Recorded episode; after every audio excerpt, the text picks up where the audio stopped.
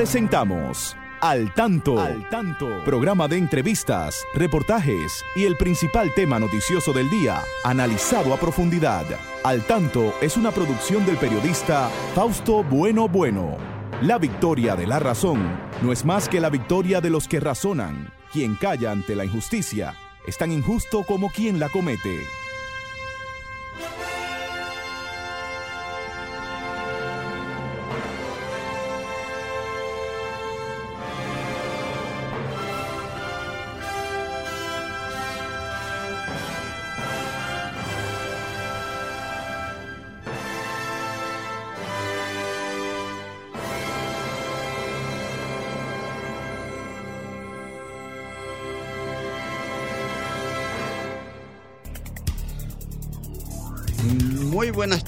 Tardes, amigas y amigos. Aquí estamos con ustedes desde este su espacio al tanto, al tanto con más de 46 años en la Radio Nacional. Llevamos siempre las noticias de más interés, tanto en el orden nacional como internacional. Saludamos ahí al equipo, ahí está eh, en la silla eléctrica de Sol, ahí está nuestro amigo eh, García, ¿cómo te llamas? Joel, Joel García. Ay, caramba, es que se me cruzó Franklin aquí.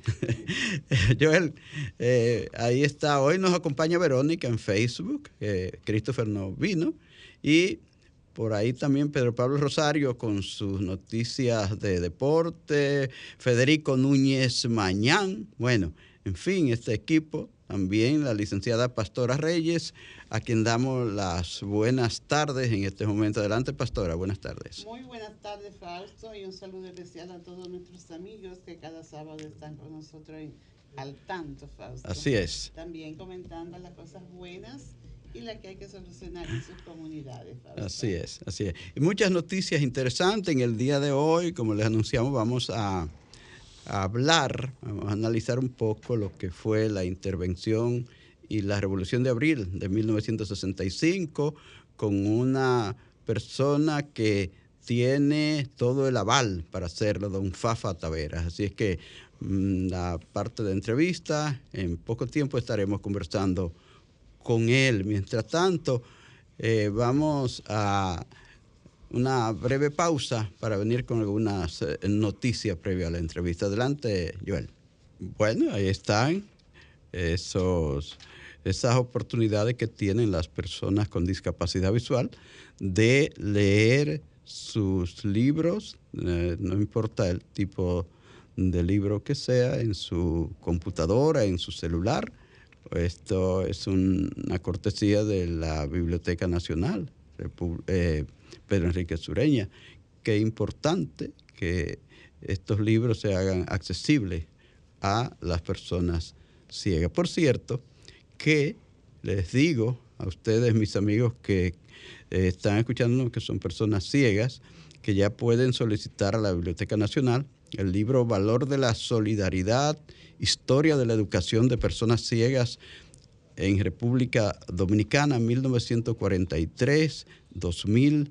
18, que ustedes saben, es de la autoría de Fausto Bueno Bueno, quien les habla, y de Pastora Reyes. Esperamos que puedan leerlo y que se enteren de esta importante historia. Es una obra que tiene, recoge todo, la mayor parte de las informaciones que se han producido en el país desde hace 70 años. Así es que nosotros Esperamos, es 80 años, esperamos que ustedes puedan eh, tener acceso a ella a través del de DICEPEDI.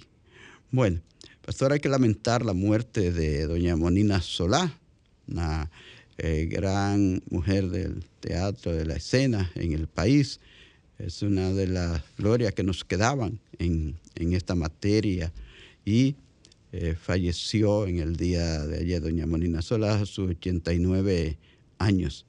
Eh, ya en el, próximo mes de mayo cumplía 90 años. Cumplía 90 años, así es. Nosotros nos solidarizamos con el dolor de sus familiares y de la clase artística de la República Dominicana que conoció a doña Monina Solá. También hay que agradecer, pastora, a la Organización Dominicana de Ciegos que en sus 48 años de su 48 aniversario eh, hizo la juramentación de su nueva directiva, David Vázquez, a nivel nacional, en Santiago Dionisio Rondón. Eh, en ambas actividades, pues estuvimos presentes, eh, agradecer a los compañeros de Santiago por la placa que nos otorgaron por el trabajo realizado en torno a nuestra organización y a la educación de personas ciegas en República Dominicana, en especial a Isidoro Núñez, que eh, estaba saliendo ya de esta directiva en la que duró tanto varios años, varios periodos. Uh, Isidoro, gran trabajo y, y, gran trabajo que están haciendo en Santiago. Les felicito esa, eh, ese deseo de, de unidad que tienen entre todas las instituciones para servir mejor a esta población. Es, se evidenció allí, Fausto, que hay una gran apertura eh, para la inclusión en Santiago de todos Sí. estos jóvenes. Sí. Ellos mismos decían que hay muy pocas personas jóvenes que ya están- tengan una formación laboral que no estén empleados. Creo que es algo que se debe reconocer a la ciudad de Santiago y que incluso de, creo que fue en la ciudad de Santiago donde se emplearon los primeros, la primera persona con discapacidad. con ¿verdad? discapacidad visual en estas grandes empresas de Santiago, así Entonces, es. no un simple, una simple coincidencia, ¿verdad? Que se han acogido. Es un pueblo que lucha. Diferentes eh, labores. Sí. Bueno, son muchas las informaciones que tenemos aquí que debemos dejar ahí para una próxima ocasión. El vicepresidente y la vicepresidenta tienen una agenda bien cargada esta, en este fin de semana largo. No se han ido a pasear, se han ido a trabajar por la provincia, Bueno, por el Gran En Santo. este por- en nuestro sector, Fausto. Ah, en Can sí, ¿verdad? En Santo Domingo Este, inaugurando la escuela esa de Mandinga. de. Eh, ¿Cómo se llama? Tomás Tavera se llama esa, Tavera. esa escuela. Sí. Bueno, y estarán también por, además, por Santo Domingo, eh, por los Alcarrizos, inaugurando mañana, ¿verdad? Inaugurando el, Lunes. el- el teleférico. La segunda etapa del. Eh, sí, allá en, en los Alcarrizos, algo que va a servir mucho a esa población. Y en muchos otros pueblos que les toca ir a, a en el este, a Tomayor, la Romana, el Ceibo. Sí, sí, allí estará la vicepresidenta. Sí. Bueno, señores, vamos a iniciar este conversatorio con don Rafael Fafa Taveras. Ustedes todos conocen a Fafa, un sobreviviente de la 40 y de la Victoria, un sobreviviente de las gestas más importantes en la República Dominicana, porque se habla que la Revolución de Abril es nuestra esta más importante del siglo XX. Y allí estuvo Fafa Tavera mm, de frente a la intervención extranjera, de frente a los que querían negarle el derecho a la libertad a nuestra República Dominicana. Buenas tardes, Fafa, un gran honor que vuelva a estar con nosotros en este espacio. Tú has sido uno de los entrevistados que casi desde que se creó este programa en 1977 ha estado con nosotros. Muchísimas gracias. Adelante. Gracias, Fausto y Pastora. No la Pastora. No la pasó. Fausto y Pastora, por invitarme. Yo te agradezco, le agradezco a usted esta invitación, porque la información sobre las relaciones y el tratado con los no videntes, me complace saber que existe hasta este programa y hay un libro sobre eso, que ahora me voy a interesar en tratar de ver. Así que les reitero mi gratitud por estar aquí con ustedes a sus órdenes. Gracias. Fafa, la Revolución de Abril se inició con el levantamiento en el campamento 16 de agosto, en la, cabeza de eh, el capitán Mario Peña Tavera, un 24 de abril de 1965. Veía en una crónica eh, de un periódico nacional que ese día hablaba de, de que se levantaron al, momento dos campamentos, el 16 de agosto y Juan Pablo Duarte. Como que me parece que hay algún un error ahí en eso, en esa aseveración. Hay muchas cosas que se están diciendo que hay que aclararla en esta historia. Yo no creo que hay duda de lo que representó aquel levantamiento encabezado por Taveras o iniciado por Taveras. Sí.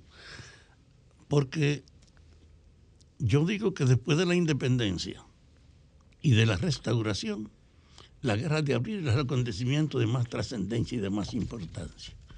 Que el resto puede ser dudoso, pero no hay, no hay duda de la significación y la trascendencia precisamente de ese acontecimiento del que ahora celebramos 58 aniversario. 58 años, sí. Hay, hay algunas informaciones que han estado saliendo así en diferentes medios y oía una participación de del coronel ya fallecido Monterache, eh, hombre eh, de mucha acción en la revolución, que se refería a los momentos más, más difíciles y que él, eh, como que le dolieron más en, todos esos días. Y hablaba del asalto por apoderarse del Palacio Nacional por parte de, Coronel Fernández Domínguez y sus compañeros. Eh, ese que lo que más le preocupó fue la cantidad de hombres que se perdieron allí. Entonces, siempre yo he visto que han hablado de Juan Miguel Román, de el coronel Fernández Domínguez, de Euclides de Euclides. Eh, sí, de, Euclides. Eh, y de otra persona más. Es cierto que allí murió tanta gente, que se perdieron tantos eh, combatientes en, esa batalla. Yo creo que fue en la batalla que se perdió más gente importante de la campaña. Euclides Morillo. Primero, Fernández Domínguez fue el organizador del movimiento. Sí. No estaba en el país cuando explotó en el 24 de abril, pero logró regresar en plena guerra y esa fue su primera acción, ir junto a Juan Miguel Román, que compartía conmigo la dirección del 14 de julio. Juan Miguel y yo éramos los responsables militares. Y además de eso estaba también gente como Euclides Morillo, que era un combatiente muy reseñado. Ahí también hirieron a gente como a Mauri Germán y a otro... Oh, a Mauri quedó herido ahí, yo no... Sí, a Mauri quedó herido ahí. Entonces, realmente fue un golpe duro, creo que es el más significativo de los golpes que nos dieron en plena guerra por la calidad de la gente. Imagínate, el fundador del movimiento cae ahí en la primera acción a la que él asistía. Él y Juan Miguel, que eran amigos de la infancia, fueron encabezando esa acción y los dos cayeron uno al lado del otro en el mismo momento. Sí, pero hablaban de una gran cantidad de, personas que murió allí. Como que nunca salen los nombres de, las demás personas que, cayeron en ese, ¿Hay alguna algún libro que reseñe eso? No, no hay ningún libro que reseñe el balance de los muertos que yo conozca.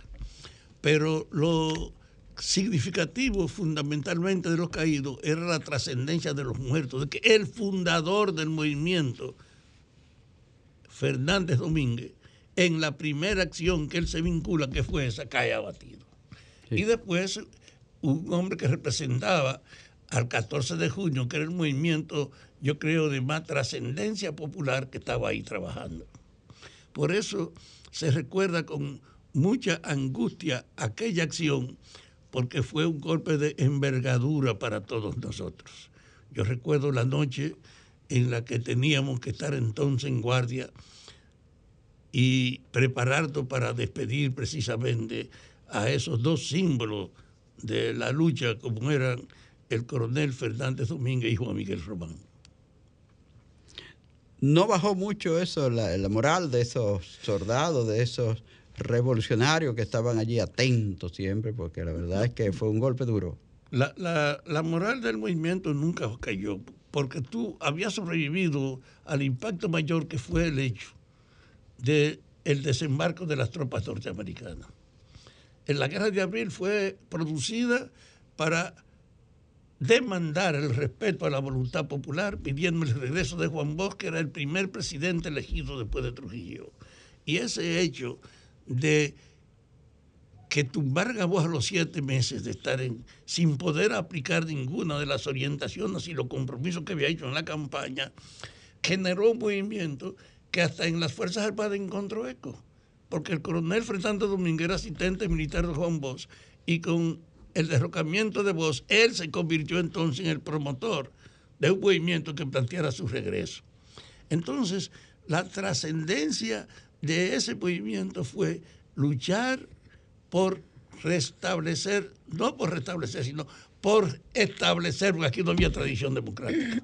Trujillo había tenido 30 años de dictadura y además desde la fundación de la República, desde Pedro Santana, cuando cercó a los trinitarios que estaban haciendo la modificación para crear la constitución en la que sentaron la base de la fundación de la República, Pedro Santana fue y le impuso el artículo 210, que era un hecho donde el jefe tenía un reconocimiento de hecho, el dirigente, sobre cualquier realidad.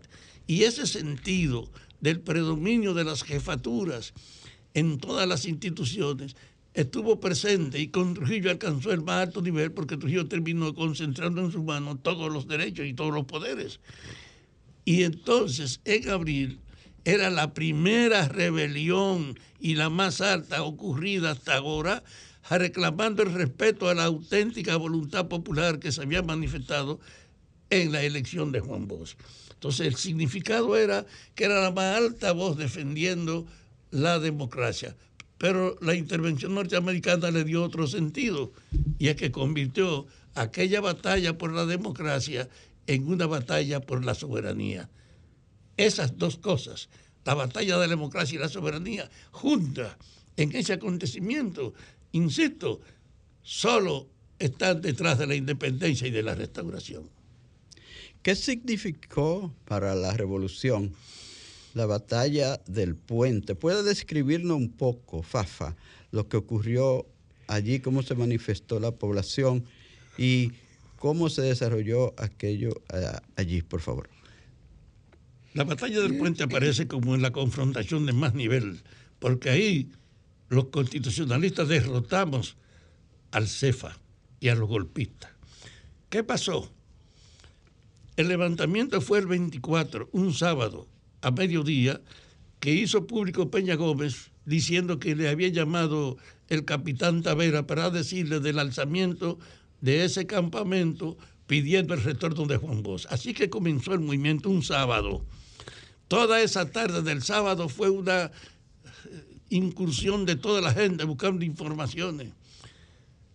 Y a, las nueve de la noche, el que estaba en la presidencia era Donald Reed Cabral, del grupo del consejo que había sustituido la ausencia de voz.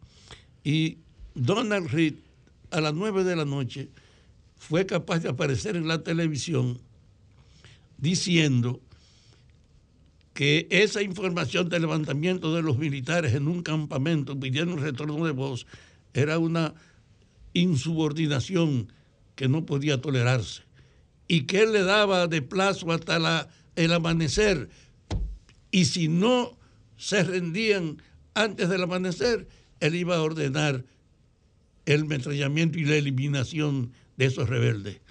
Esa denuncia hizo que los guardias salieran para la calle entonces y a medianoche usando la sirena de los bomberos, que era en esa época un medio para la información a veces de las horas y de las cosas de emergencia. Vinieron ahí a la batida Mella, pusieron los militares la sirena a hablar, despertaron a toda la ciudad y se fue concentrando la gente, sabiendo dónde estaba la sirena en el parque que estaba ahí donde está la puerta del conde. Y ahí comenzó la aglomeración y la relación de los soldados con los civiles. Ahí, domingo en la mañana. Domingo en la mañana 25, el 14 de junio se reunió y aunque tenía muchas contradicciones, decía, frente a este levantamiento hay que incorporarse sabiendo que es una guerra lo que se ha desencadenado. Y el 14 tenía una corriente interna de divisiones entre lo que habían sido los guerrilleros y lo que nos habíamos puesto a aquel levantamiento. Y entonces yo intervine en la discusión del 14 de junio diciendo que ante una división como la que tenía el 14 y ante una realidad como esta que exigía que participáramos, la única manera de hacerlo era poniendo dos responsables, uno de cada corriente, pero que además se llevaran bien y que eso nada más era posible con Juan Miguel y yo porque éramos viejos amigos a pesar de las diferencias. Se acabó la reunión y nos nombraron a los dos militares. El lunes, estamos hablando del domingo 25, el lunes 26 fue de confrontaciones con los policías en la calle, con los pequeños cuarteles, fue un incremento de participación incluso de la gente del interior y de Bulla. Y el embajador americano no estaba en el país cuando explotó la guerra. Llegó el 27 en la mañana, que era el martes, 27 en la mañana, y cogió y llamó a la embajada americana, a Francis Camaño, a los militares, estaba Montejarache, llamaron a, a Peña Gómez y llamaron al que era el presidente de la Cámara de Diputados, que lo habían investido como presidente provisional en lo que llegaba Juan Bosch. Y el embajador americano le dijo, Estados Unidos no puede permitir este levantamiento. Esta subversión es una provocación para que los rojos, los comunistas puedan adueñarse de este país. No permitimos eso. Y quiero ofrecerle mi mediación para luchar para que lo traten ustedes adecuada y respetuosamente. Fue tal la impresión que Peña Gómez, que estaba ahí, fue y se asiló para reorganizar su vínculo y el que estaba de presidente provisional también se asiló y el embajador salió a la calle en 1927 de abril. 27 de abril. Y el senador, el embajador salió a la calle, afuera al patio de la embajada, y le dijo a los militares que estaban ahí, lo mismo que le había dicho a los civiles, que Estados Unidos no iba a, a permitir eso, que tenían que aceptar la realidad y que por lo tanto él podía intervenir porque le dieran un trato adecuado. Y lo que voy a decir me lo dijo Francia a mí. Cuando él salió y nos dijo eso y estábamos ahí, yo sentí una sensación irresistible y me arremangué los brazos y le dije, mire embajador, váyase a la mierda, yo prefiero ir al puente y morirme con honor y no entregarme. Y Francis salió de la embajada a morir con honor al puente. Y el 14 de junio nosotros teníamos 50 jóvenes armados ya el, 27 en cinco grupos de 10 y nos coincidimos con Francis y con Montejarache en el puente y vimos el inicio de que los guardias del CEFA, los golpistas, informados por la embajada de lo que había hecho, que le había comunicado que Estados Unidos no lo iba a tolerar, y sabiendo que se habían asilado esas dos personas, entonces venía como a ocupar la ciudad y trajo nueve tanques que nosotros vimos entrar por el puente. Y a esa ofensiva en la que ellos creían que iban de robo, con el espíritu de Francia que prefería morirse ahí a capitular y toda la participación de los civiles que nos concentramos, nosotros derrotamos a la invasión del CEFA S-27 y le quitamos los tanques a tal grado que yo llegué a mi comando con un tanque de esos que ese, ese, fue el que se hizo explotar para, para comenzar con la fortaleza Osama el día 30. No, eh, ese, fue otro. Ah. El hecho real es que ese 27, cuando vino la noche, no había resistencia y nosotros teníamos conciencia que habíamos derrotado a los golpistas. Y en la noche yo tenía mi comando, el comando del 14 de junio, en la José Gabriel García, aquí en Estrelleta, o a leer. Y entonces nos dijeron que Francia estaba en la cuadra había llegado. Francia y yo teníamos problemas personales muy arraigados por un hecho. Él era el jefe del casco blanco, que era la unidad represiva de la policía, y él era el jefe de ese comando. Y en una ocasión, yo creo que el 26 de julio de 1962, aniversario de la victoria de Fidel Castro, el 14 de junio, que estaba en la Hosto, esquina Conde, o en el Conde, esquina Hosto, tenía puestas dos bocinas fuera hablando de ese acontecimiento y celebrando la victoria de Fidel y lo que eso representaba para América Latina. Y vino Francis con dos camionetas de policía. La puso frente al 14 de julio en los dos lados. Y cuando yo vi eso, que era responsable de propaganda, yo salí a ver lo que pasaba. Dijo, coronel, ¿por qué usted está aquí? Y me dijo, mire, tiene tres minutos para que callen esa bocina. Y yo comencé a decirle y hablarle, tiene dos minutos para que callen esa bocina. Y yo seguía hablando. Y cuando él me interrumpió y me dijo, tiene un minuto para que la calle, yo salí corriendo. Y entonces, junto, no pude ni subir siquiera al segundo piso, que era el del 14, porque las bombas que tiró callaron las bocinas y nos hizo a todos salir huyendo de lo que estábamos ahí. Teníamos ese antecedente, Francis y yo. Cuando el 27 salimos de esa batalla del puente y me dicen que él estaba cerca donde yo tenía el comando, entonces yo fui a verlo. Y cuando entré y le dice un oficial, Francis, aquí está Fafa Tavera que te busca. Él se volvió que estaba de espalda y estaba comiendo con un plato esmaltado, con la mano, yuca con salchichón. Y él vino, dejó el plato y nos abrazamos sin decir nada. Y ahí comenzó entonces una alianza extraordinaria entre él y el 14, pero sobre todo entre él y yo. Al grado tal que dijimos, nosotros derrotamos estos malditos, pero hay dos desafíos. Uno, el cuartel general de la policía, y yo tengo comunicación con ellos, me dijo Francis, ellos no nos van a hacer resistencia cuando nosotros vayamos allá. Y el otro es la fortaleza Osama que está aquí. ¿Estaba, Belisario, ¿Estaba Belisario ahí todavía? Estaban todos ellos ahí. Entonces, con esa situación, con esa situación, nosotros nos separamos el domingo en la noche con el compromiso de que nos quedaban dos desafíos, la fortaleza Usami y el cuartel de la policía. Y a las 10 de la mañana escuchamos la información de que el presidente Lyndon B. Johnson había ordenado el desembarco de 500 infantes de marina para proteger el perímetro de la embajada de Estados Unidos ante el desorden que imperaba en la capital dominicana. Esa noticia creó un pánico en los sectores más conservadores que estaban con nosotros, que salieron a deponer las armas y a replegarse algunos, pero creó en la otra parte una determinación. Volvimos a vernos Francis y yo y lo que acordamos fue, no hay que responderle a esta acción, vamos a preparar la toma de la fortaleza.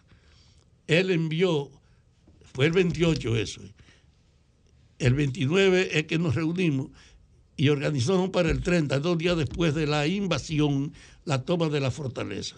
Francia envió al coronel Lora Fernández con un tanque allá frente a la catedral, donde reunimos nosotros con la población que estaba, y nosotros llevamos 50 jóvenes armados.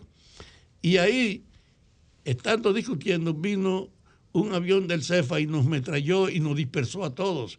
Lo hizo dos veces y en la segunda ocasión, como una forma de proteger la, la fortaleza, en la segunda ocasión, el artillero que trajo Lora Fernández era un CEFA preso que aprovechó esa dispersión y se fue y dejó el tanque con la puerta abierta y solo. Y creó un gran pánico el hecho de ver el tanque. Y ahí yo surjo y le digo a la gente, no se preocupen que yo soy artillero. Ninguno de los que estaban ahí sabía que yo tenía una formación militar superior a muchos de los militares, porque había estado 10 meses en el ejército cubano preparándome. Y con eso le dimos dos cañonazos a la puerta de la fortaleza. Y ahora, 58 años después, Uchilora me invita a una entrevista en la que él quiere reconstruir todos estos hechos y me dice, Aníbal López, un rana, compañero de Monterrache, muy reconocido, estaba en la fortaleza porque había entrado un grupo de ellos por la puerta del Caribe a la fortaleza Osama y dice que cuando se produjeron los dos golpes de el tanque, entonces ellos se rindieron creyendo que estaban cercados por tanque. Es decir, que el papel de ese golpe, yo no tenía idea de lo que había significado hasta ahora que me dicen que fue el factor que obligó a una rendición que nos permitió a nosotros tener como 500 armas y repartirla y, y convertirlo en una fuerza distinta. Fue la respuesta a la invasión americana. Ellos no esperaban, ellos esperaban la dispersión y el rendimiento, no el incremento de la resistencia ni una acción como esa. Es decir, fue un momento sumamente importante la toma de la fortaleza. En el momento de la toma de la fortaleza, ya era el día 30, ¿verdad? Ya los eh, interventores habían tirado su, su alambrada en, dividiendo la ciudad. No. No. A partir de ahí fue que hicieron el cerco y comenzaron, pero estaban fortaleciendo a los restos de la guardia. De que llegaron aquí fue a fortalecer al CEFA, a reconstruirlo, a animarlo para que persiguiera los levantamientos que había en la parte norte de la ciudad, que estaban también enardecidas y estaban en ese sentido de recuperar la autoridad sobre unas Fuerzas Armadas en desbandada y derrotada prácticamente. ¿El CEFA llegó a atacarle en la fortaleza Osama después que ustedes lo tomaron? No, nosotros entramos en la fortaleza, tomamos la fortaleza, recuperamos todas las armas y nos llevamos, bajo mi responsabilidad, a todos los agentes que encontramos dentro prisioneros. Y yo puse al frente, hay muchas fotografías de tu ver a los policías descalzo, con los manos en la cabeza, con ropa de civiles, caminando rumbo a la prisión que nos le llevamos nosotros. ¿Murieron muchos policías? No, no murieron muchos policías, porque ellos se entregaron ante el... No hubo que batallar contra ellos. Incluso los primeros 27 prisioneros fueron descubiertos antes de nosotros entrar allá, que pretendían irse. Y teníamos entonces una convicción. Lo llevamos al lugar de el juzgado de Ciudad Nueva, donde está ese tribunal que está ahí, que ahí hay una media cárcel.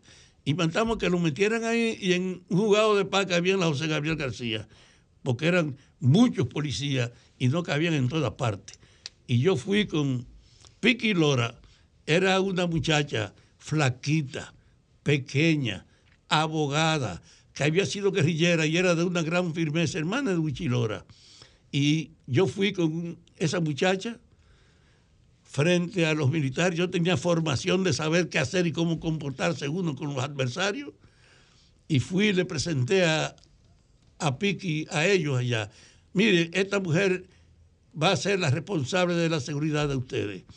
Tiene la orden de atenderle cualquier llamada, de facilitarle cualquier visita, de contribuir a que esta situación sea lo menos lamentable para ustedes. Pero oigan una cosa, le voy a dar una orden delante de ustedes. El que le falte el respeto fusilan los que estamos en una guerra. Ninguno se equivocó con esa mujercita de Piquilora, porque ellos sabían que era una guerrillera y que era una dura. El hecho cierto que eso creó entonces una situación que los yanquis no podían despreciar y fue a propósito de eso que hicieron el cerco entonces y lo aislaron y fortalecieron la batalla en la parte norte de la ciudad. ¿Hasta cuándo duró esa batalla en la, en la es parte norte. Sabemos que allí se batalló y que ya estaba en una situación de, desigual, porque estaban aislados allí. ¿Hasta cuándo duró esto? Duró como una semana después, del, después de la toma de la fortaleza, porque fue una acción muy dura, pero existía por allá.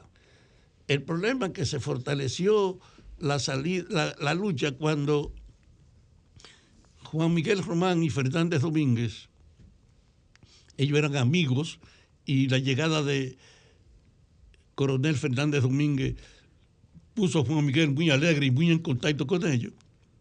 Y se determinó que había que ir a tomar entonces el palacio. Habíamos creído primero que era policía, que había que tomar el palacio.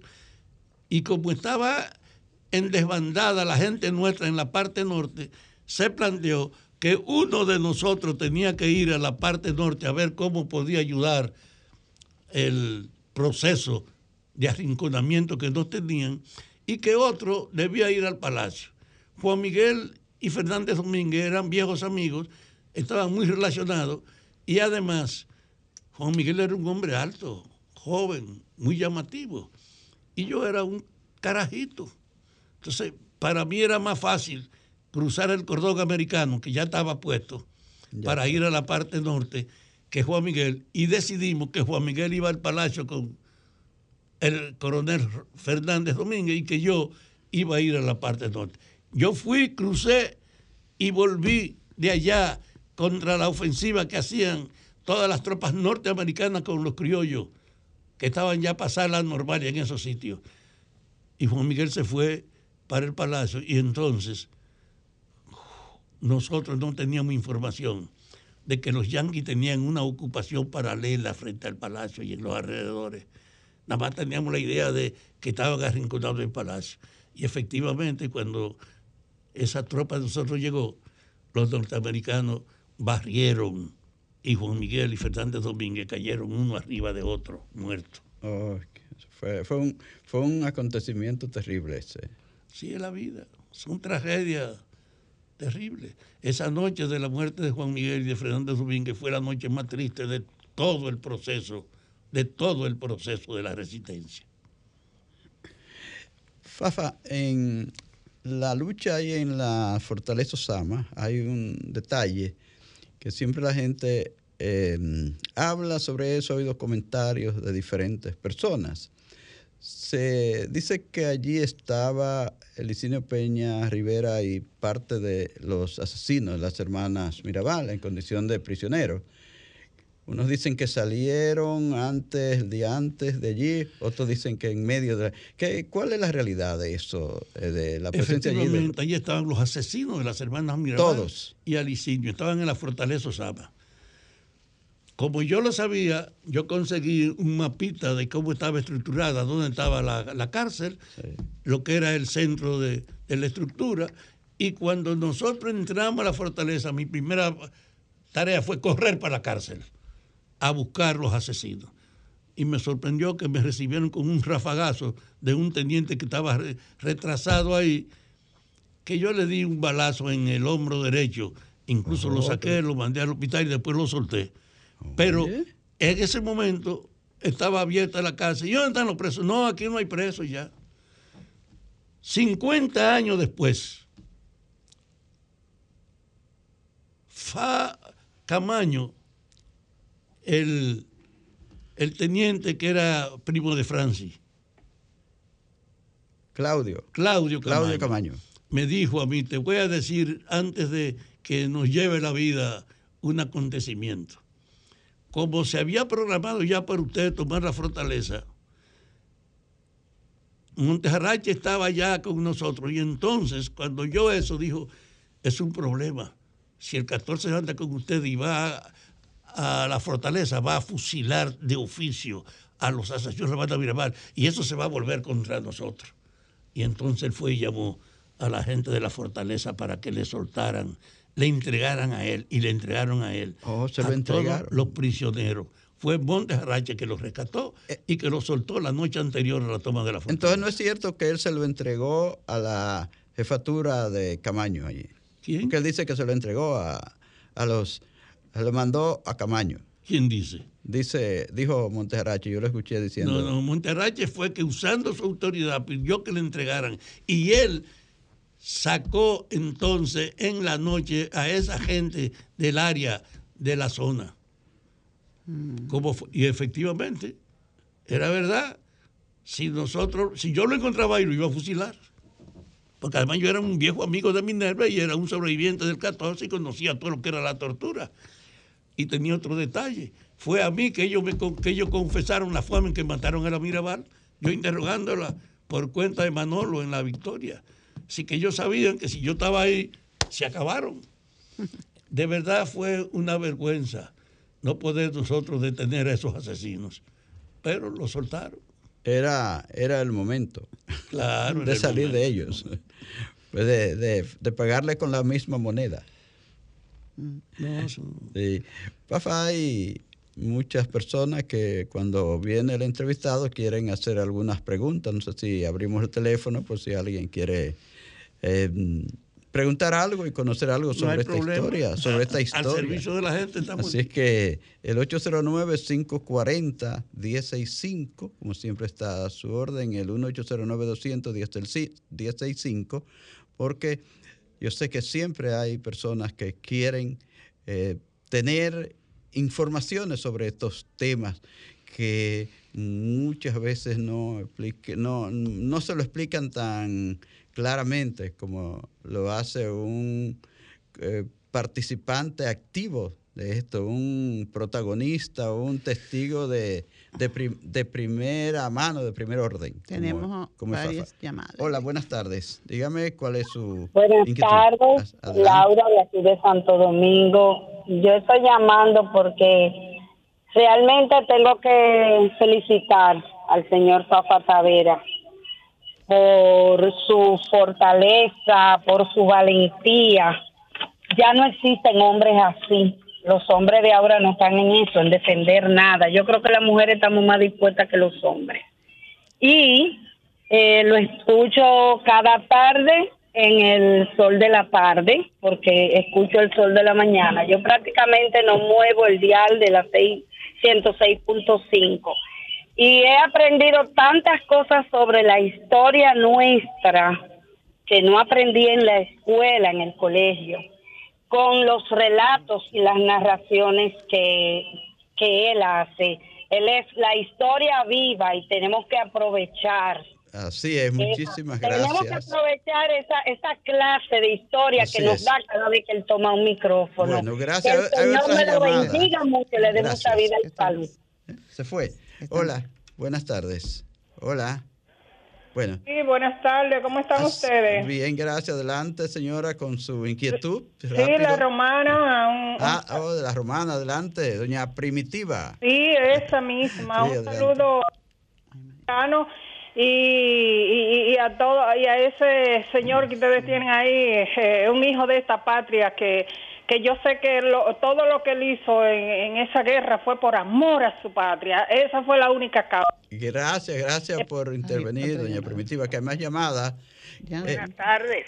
Buenas tardes, adelante. Le habla la profe de la zona oriental. Ah, gracias, adelante, profe. pero qué edificante. ¿Ya Fafa se fue? No, está aquí don Fafa, aquí está escuchándole. Mire, qué, qué edificante fue esa parte de esa historia como él la, como él la, la narra y yo le voy a yo le voy a dar un mandado a él y que me excuse él que le diga eso.